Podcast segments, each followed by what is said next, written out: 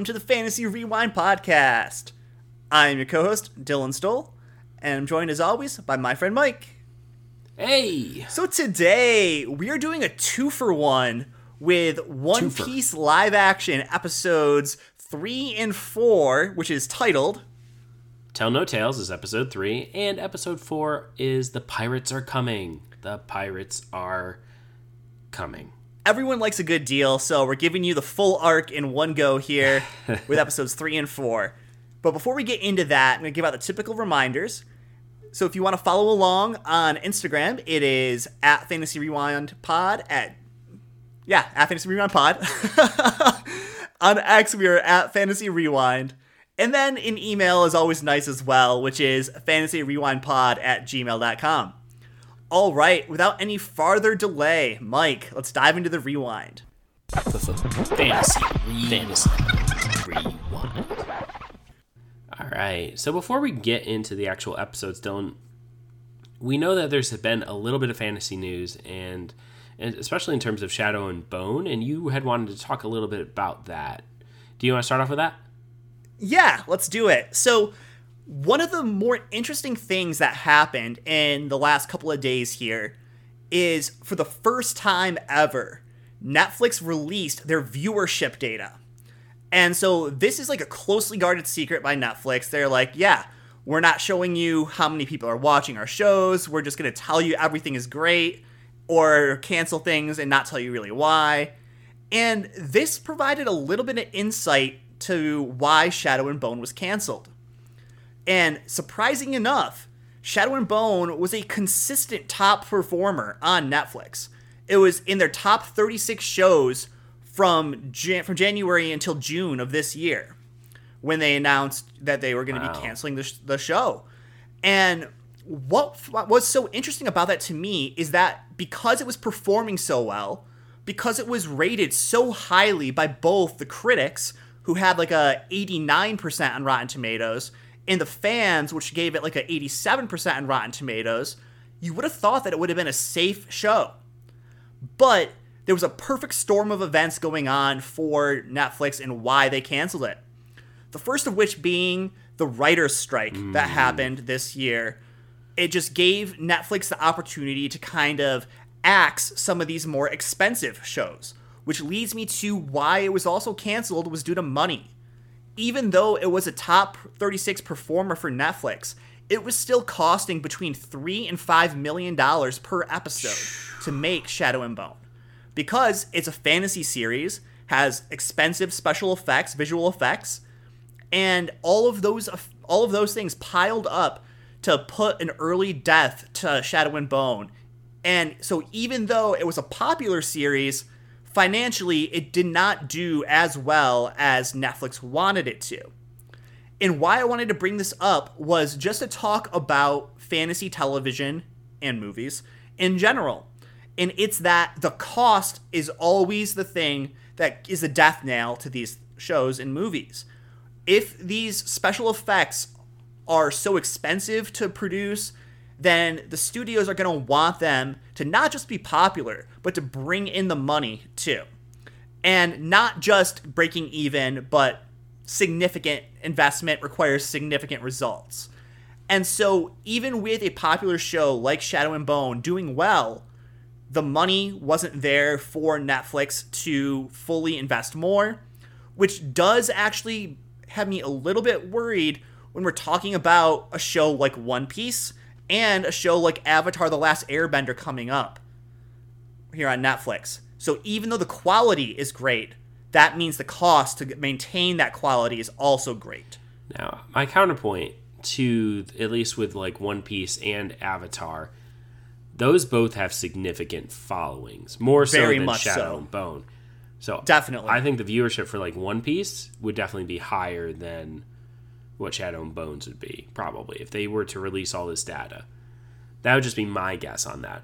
I would fully imagine so. But you, you do bring up really good points though. Fantasy series, live action fantasy series now Live action fantasy animated series, yeah. ones, I think that's where we're safer. Um, but live action fantasy series do have, I mean, traditionally have really high special effects, especially if there's ma- magic of any kind, right? Yeah. And this does make me worried for shows like Wheel of Time and Mm-hmm. uh, Rings of Power. I mean, thankfully for a show like House of the Dragon, the dragons themselves are the big special effect cost there. Yeah. There's not so much a magic system that has to be maintained. It's more so the visual effects for the mythical creatures that you see. Yeah, that's true. But yeah, I just wanted to share that little bit of data there, that little bit of insight, and just as like a general reminder that these fantasy show fantasy shows and movies that we so enjoy and love really are under a lot more a lot more scrutiny than some of the more like action heavy or like rom-com based shows and movies strictly from a cost standpoint which does make them very difficult to continue to be produced and to have significant success. Yeah, especially too since I mean, typically with most shows, as you go from season to season, you lose some viewers. Yeah, you always lose viewership So unless you're a massive success like Game of Thrones. yeah, yeah, that's true. That's true. All right. Well, even by the end, I'm sure they lost. Oh yes, by the end, yeah, but towards those first few seasons, like seasons one through three, Yeah. they were gaining and gaining and gaining. Yeah, which is wild.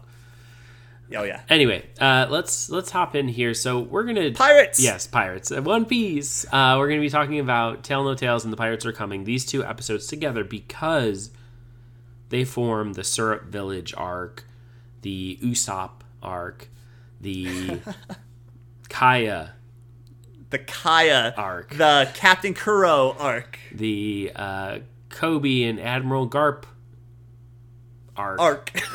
Yeah, Garp bark, arc. bark. Yeah. um, but yes, um, the, these really kind of flow together. So like when I, I watched I watched episode three and then I immediately watched the next episode because I was like, yeah, we're putting these together. Uh, and so that way when we talked about them too, if I happen to say something is uh, talk about one episode, I can talk about the whole thing throughout the two because it really right. goes together.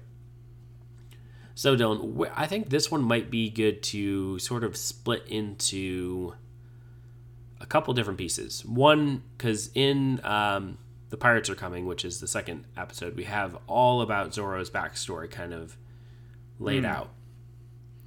In Tell No Tales, we get a good chunk of Usopp's backstory. We have the whole. Um, storyline with Kaya and them trying to get the ship and all this as well. Then we also have Koby and Helmeppo and Garp's storyline too. So where oh, like where would you want to go? I mean, there's so much. Let's to start off with start something juicy. with. I think Let's start off with something juicy and go with Zoro's background. yeah. Okay. So throughout the story, throughout this whole thing, you know, um, we haven't gotten too much of Zoro's backstory outside of he's a bounty hunter. He does the three sword style technique. He's a great swordsman. He's very well respected, and he has a dream. Also, we see that he does not like to be separated from the white sword, which is a significant thing as we come to find out when he's tossed in the bottom of a well and he's sort of facing this challenge of trying to get up the well. You get a flashback to his backstory. Now, this is one of my biggest issues actually with sort of the aging, and I've talked about this before. The actor they had playing a younger Zoro two years ago, or however many years ago it was, maybe five, I was like, this kid to Zoro that we're seeing right now, that age gap does not make sense. And facially, doesn't really make sense. I was like, you guys could have done possibly a better job in getting a different younger actor because I can't really see the connection between the two people. Was that supposed to only be two years? I don't remember. It said like four years. It, it said like two, five, four. It, it wasn't that long. It was like Definitely seemed more like 10 years ago or something like that. Yeah, it should have been longer, in my opinion. Um, but anyway, that that's just a gripe. But the story itself is really good, and it follows pretty closely to the anime. So we have Zoro. Um, he's like one of the best swordsmen in his class and his instruction, but we kind of see him getting beat up by this one person. Ends up being a girl. The white sword ends up being hers.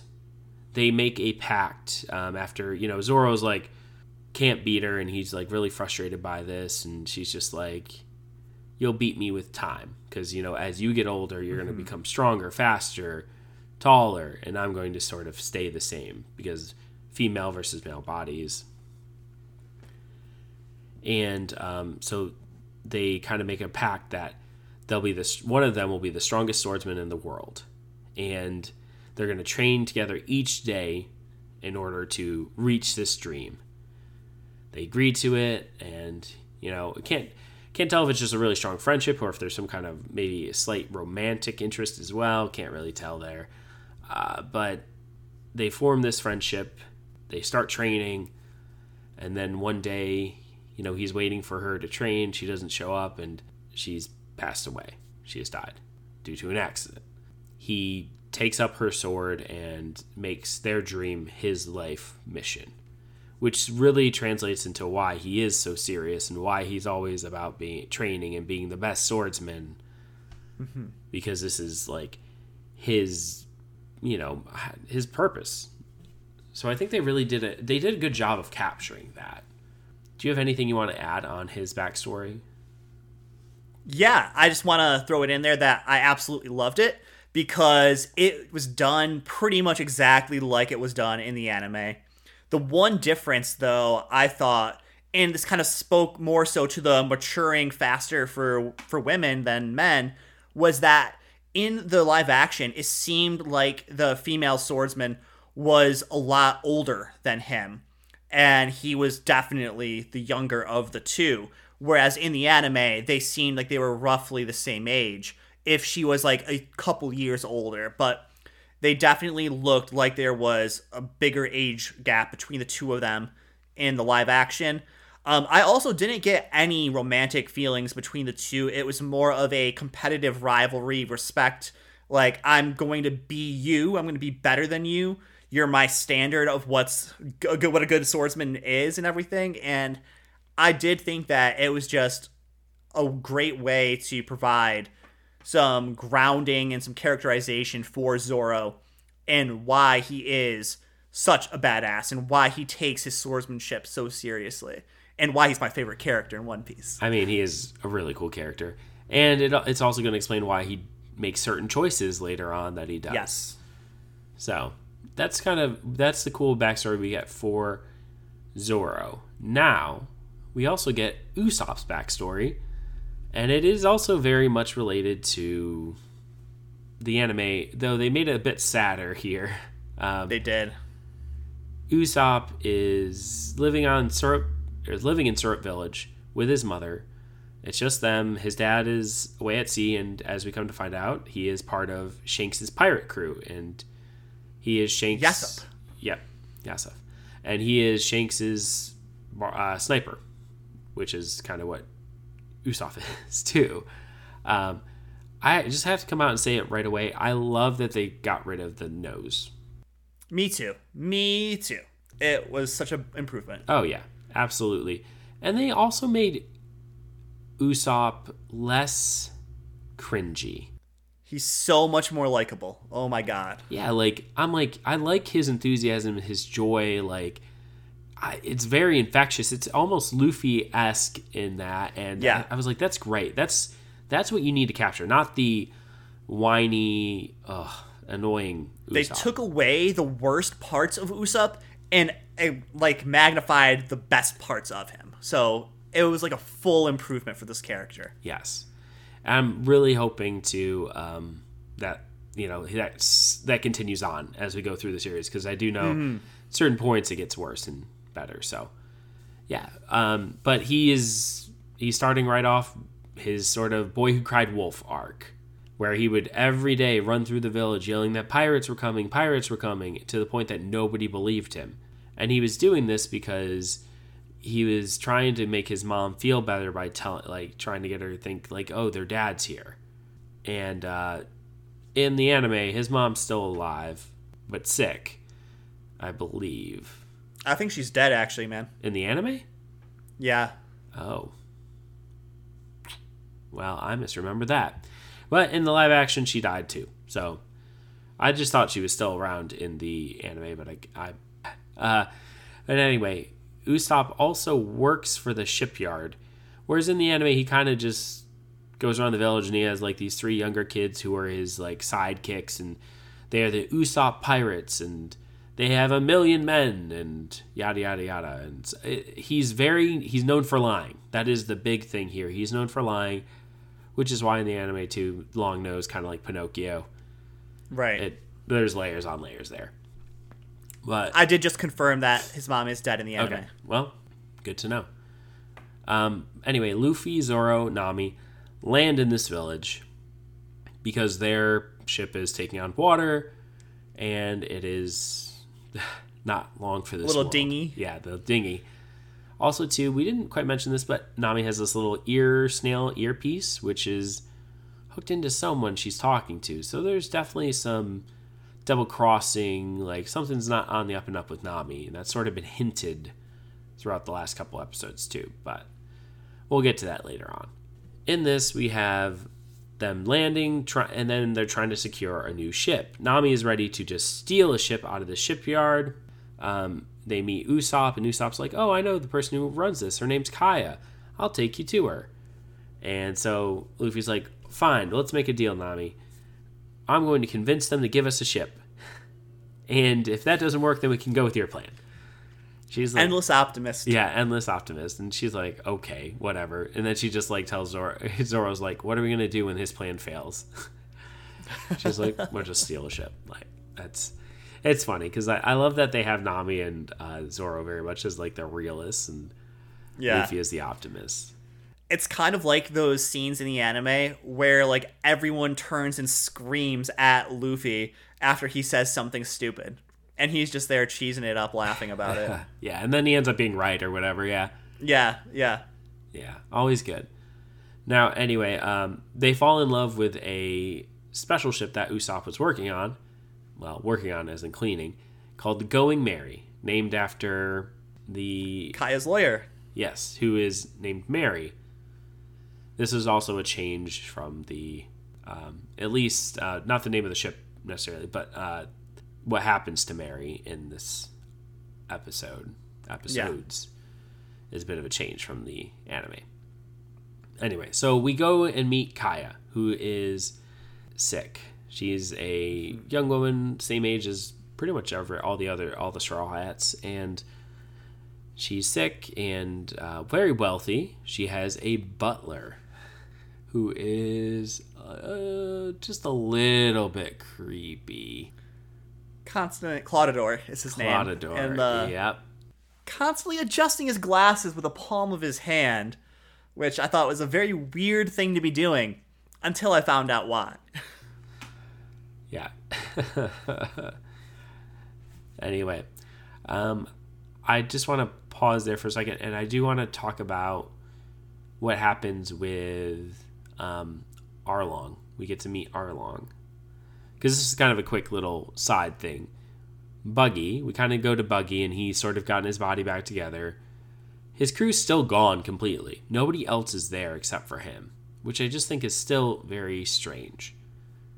Well, if you think about this, in the anime, there was a short period of time where Buggy was just his head and his feet and his hands, and his whole crew had left because they thought he was dead and was gonna they were gonna be like forming their own new pirate group amongst themselves, and Buggy just kind of had his own little side quest, side adventure, and so I think this is kind of like reminiscent of that, except without some of the more absurd things like meeting the man who's stuck in a treasure chest and stuff. Oh like yeah, that. yeah. They they cut out a lot of the filler, which is fine.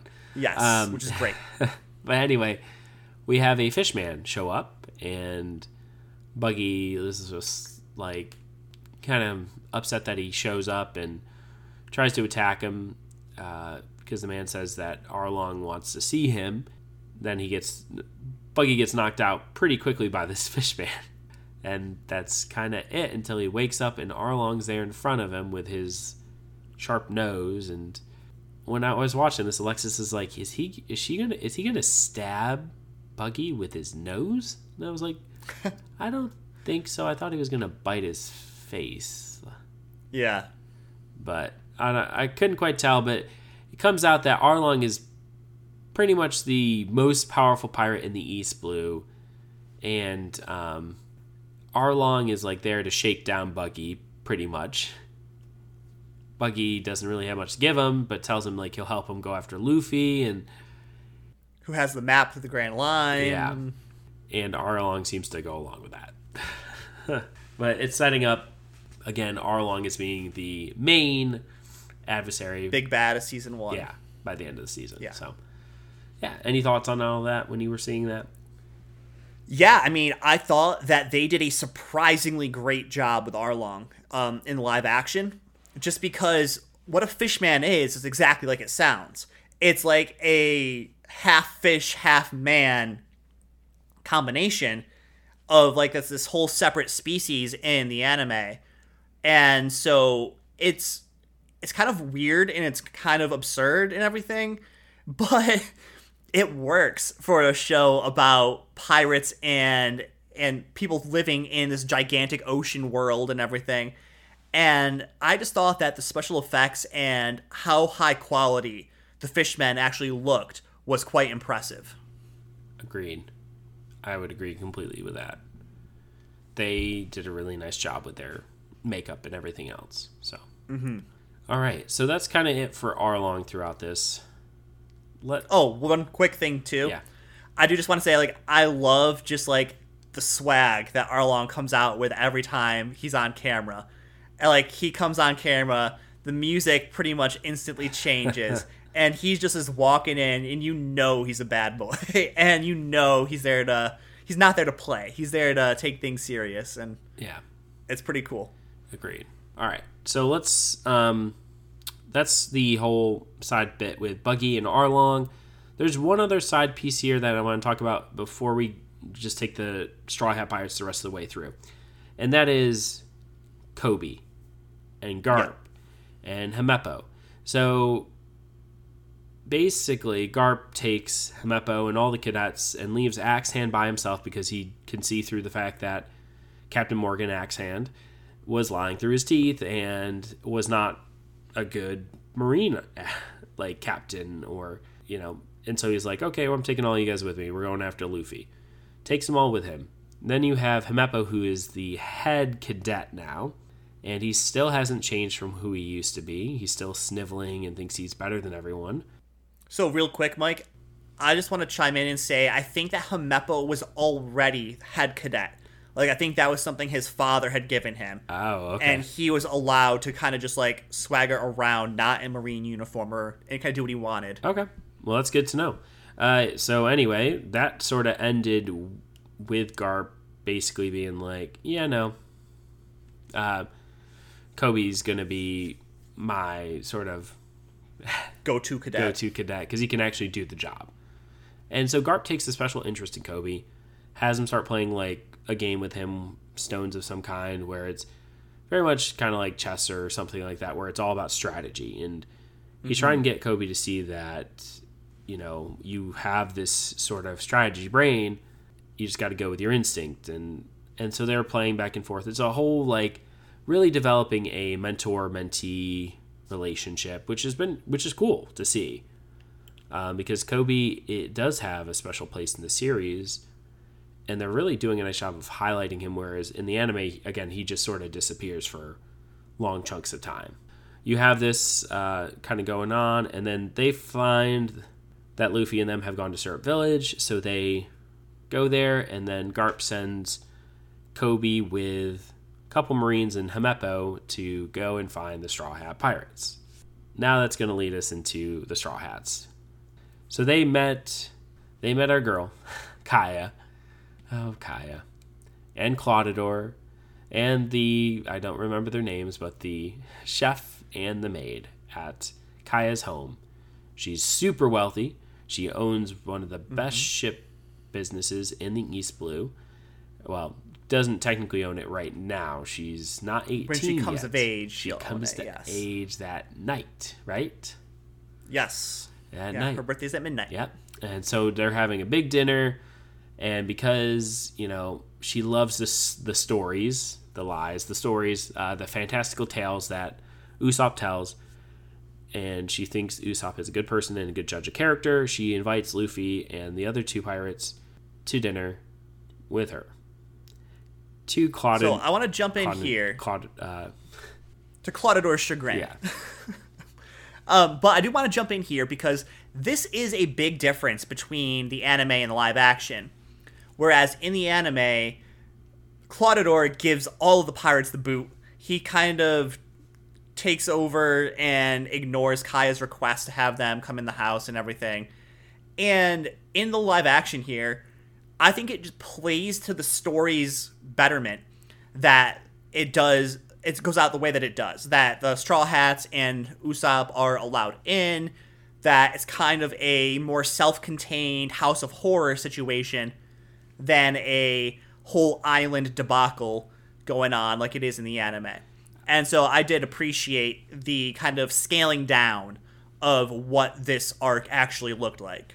I would agree with that. Uh, at first, I was a little upset because I was like, "Oh, they're not going to have this big fight," but then at the same time, I'm like, "Well, this honestly kind of makes sense," and it did sort of make it more intimate and faster paced. Whereas if you were to do that big owl brawl, it would have to be a much longer, uh, Yeah. much longer fight, and that has been kind of their mo. We're taking these giant fights and scaling them down, and that's okay.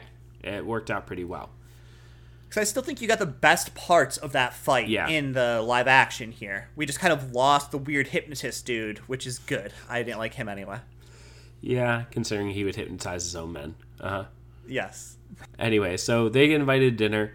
Luffy pleads his case for a new ship to Kaya. Kaya's coughing and getting all worked up, and she has her blue soup and everything else, which is funny enough, that was actually poison that kind of got ruined.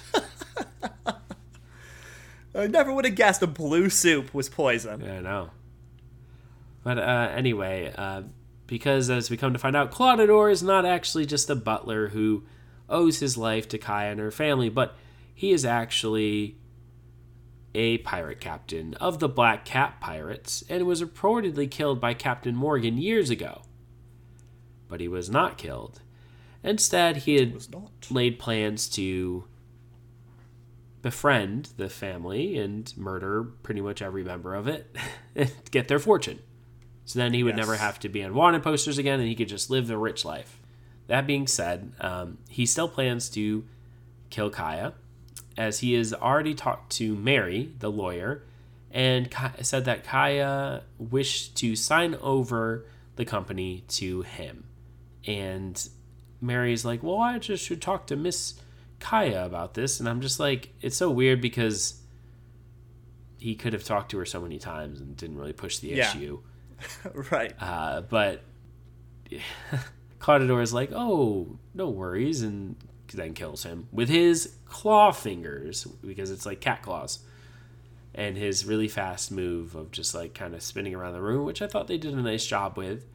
Um, in the anime, Merry does not die, and in fact, he does warn Kaya and he survives.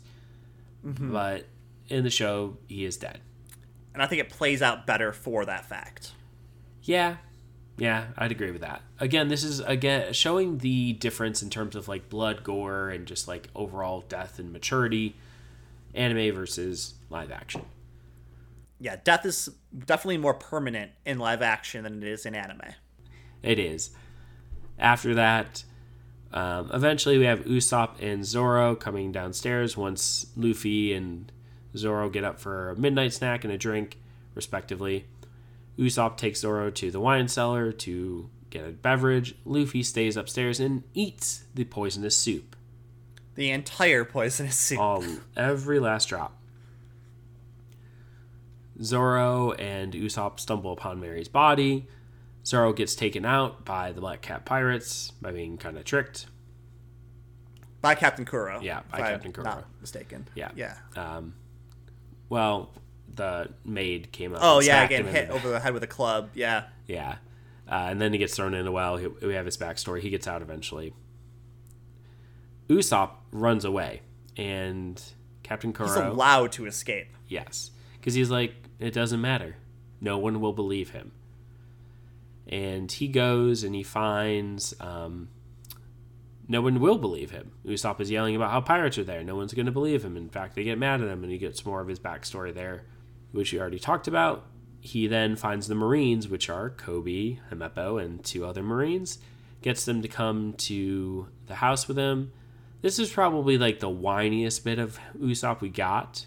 And Koby's character, too, was trying to be very sympathetic, but also he was torn between being sympathetic and helping him and doing his duty. Yeah. And so that was really kind of an interesting uh, spin with Koby that I, I, I liked. But they show back up at the mansion, and um, Captain Kuro, or he is there, or Klahadore, as we also know him, and he answers the door in his butler uniform. Is like, "Oh, I'm sorry. Uh, he's hysterical. He's not right in the head." Uh, basically, gaslighting um, yeah. Usopp, and because they had found Luffy's body, they brought Luffy to the Marines to take with them. Yeah. Let him. Let them deal with him, and uh, they're ec- they're ecstatic that their job is pretty much done for for them. Yeah, though Koby is very much like something's still not right Yeah. here, and he gets shut out. But again, that duty I have Luffy, I gotta take him. So they start taking him. Helmeppo is pretty much just just wants to shoot Luffy right there, and just Yeah. be done with it. And Koby's like, no, no, no, and and Luffy then pukes all the blue um, soup onto Helmeppo. It's just so funny. So like, Uh, he gets his. He gets his. Let's just say that. Yeah, Meppo is treated the way he deserves. And at this point, Zoro kind of meets up and knocks out the other Marines, and then they go back to the house to take care of the situation, leaving Koby kind of like, I don't know what to do. yeah, they don't harm Koby at all, No. but they do take care of the other Marines. They don't kill him, No. but they do knock him out. Yeah. And uh, Koby goes back to the ship and, you know, is pretty upset because he failed Garp, and Garp's like, well, you know, the best laid plans are always accounting for the fact that you're going to fail. So you have backup plans. And so he had found, they ended up trailing, uh, shooting at them at the end Yes, of the yeah. episode. But that's kind of it for the Marines. Now back to Luffy and Zoro, who are now going back into the house. Nami has been there. Now Nami had a couple of interesting arcs throughout this. One, she was judging Kaya so hard because she came from wealth. Come to find out, Kaya's not a bad person, and she did actually grow to be friends with her, which was surprising to her as she was trying to steal stuff in the house and eventually put it all Yeah. back. Um, and uh, she knocks, she hides when Luffy's getting abducted, knocks out the maid before um, trying to help Kaya escape. And Usopp comes back into the picture here because he's like, the Marines wouldn't help me, so I'm just going to be brave and help Kaya. At this point, Captain Kuro was like, no more interruptions. Let us close off the house. And so this is where they make the house completely like impenetrable. It's like windows, locks, everything's shut down. Giant panic room. Yeah, basically. And he's just walking. Him and the other two Black Cat pirates are like, okay, no more disguises. And then they're in their cat uniforms, swords, clubs, knife fingers, walking down the halls, letting them scratch against the wall as we go to find Kaya and kill her. And that's when we have Kaya be like, oh, I know there's another thing in my parents' room. And her, Usopp, and Nami, after they, you know, after they get her to realize that Klahadore is trying to kill her, or Captain Kuro, they go through some servant pa- servant passages. Yep. Servant passages, service passages, either way you want to say it. Yeah, They go down the help's little like hall, hidden hallways so they can operate without the throughout the house without being seen.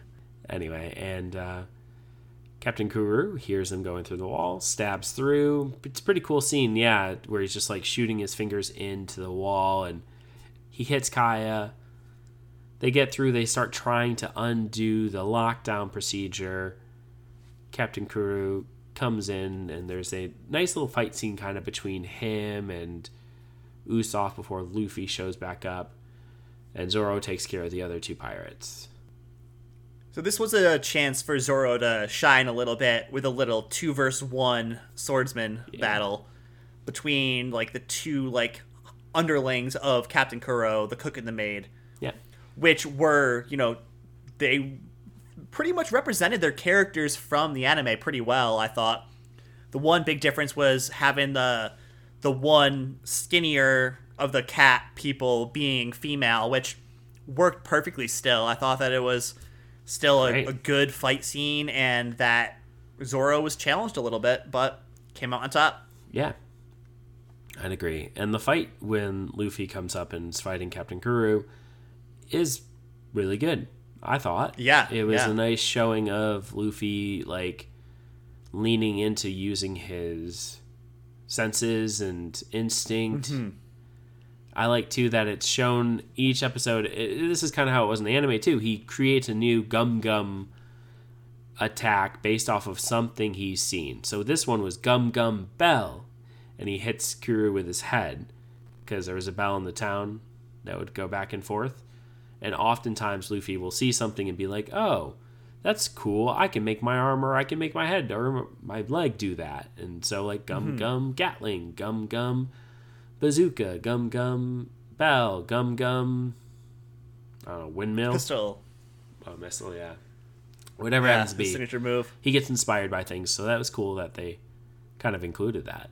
But Captain Kuro and so one thing as too. well he does he does but one thing as well is that when luffy's going up against kuro he's going up against his own weakness because while bullets and cannonballs and blunt objects don't hurt luffy he can still be cut he can still be stabbed and kuro and his knife fingers are like a nightmare for luffy to try to take out That's true. They are. They are definitely his one of his weaknesses there. It's a good point.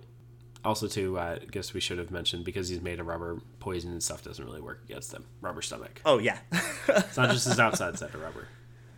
Yes, but like it's this whole scene here goes to show me like again how they're trying their best to like emphasize like all of the straw hats working together to take on these people because even though Zoro was the one that was fighting both of the underlings, he still could not have had success if it wasn't for Nami, who was able to get him his swords because they were like, "Oh, we'll just get these, take these away from you," and set him up for success. And then again, like if Zoro wasn't handling the underlings, then Luffy would not have been able to take out both Kuro and the underlings as effectively as he was able to. Yeah, yeah, that's true. Kind of working together, and I think too by the end of this episode, Nami as well definitely had a stronger connection with them, and that's sort of been I- of, I agree. as we go here. Like you see them growing closer together, and that's been really cool. Yes. And so to wrap it all up, in the end, Kaya does give them the Going Merry, and which was the ship that they had their eyes set on, and they are able to ride off into the sunset with a new crew member, who is Usopp, Captain Usopp, Captain Usopp. Which has been which was a funny little point of contention between Luffy and him. He was like, "But I'm the captain." He was like, "I'm Captain Yeah. Usopp." He's like, "No, I'm the captain." Uh, it was kind of funny and like they both made Jolly Ran or uh, Jolly Rogers. I almost said Jolly Ranchers. Jolly Rogers. one was the Straw Hat Pirate, and the other one was Usopp Pirate. And it was just funny. Just Yes. laughing. But like as Mike already mentioned, when they start sailing off, they have a little visitor, which is the Marines and Garp trailing behind them, shooting cannonballs at them. Yeah. which sets us up nicely for the next episode. Yeah, and I can't wait to dig into that. So, all in all, what did you think of this con- uh, this condensation of the Syrup Village arc, Mike? So I liked it. I thought it did a really nice job of hitting all the major beats, hitting all the character characters. Um, I lo- love the changes to Usopp. So right there, Oh, yeah. got me. Yeah, no, I thought that it was very well done. All the changes I thought were for the better. Got rid of some of the more redundant and annoying parts of the arc. Yeah. And definitely the changes to Usopp are magnificent. Can't wait to to see how else they improve some of the other annoying aspects throughout the series, but I'm loving it so far. All right, with all of that being said, we are going to get on out of here and we will come back next time with the Baratie arc. But See ya. until then, this is Two Nerds signing off.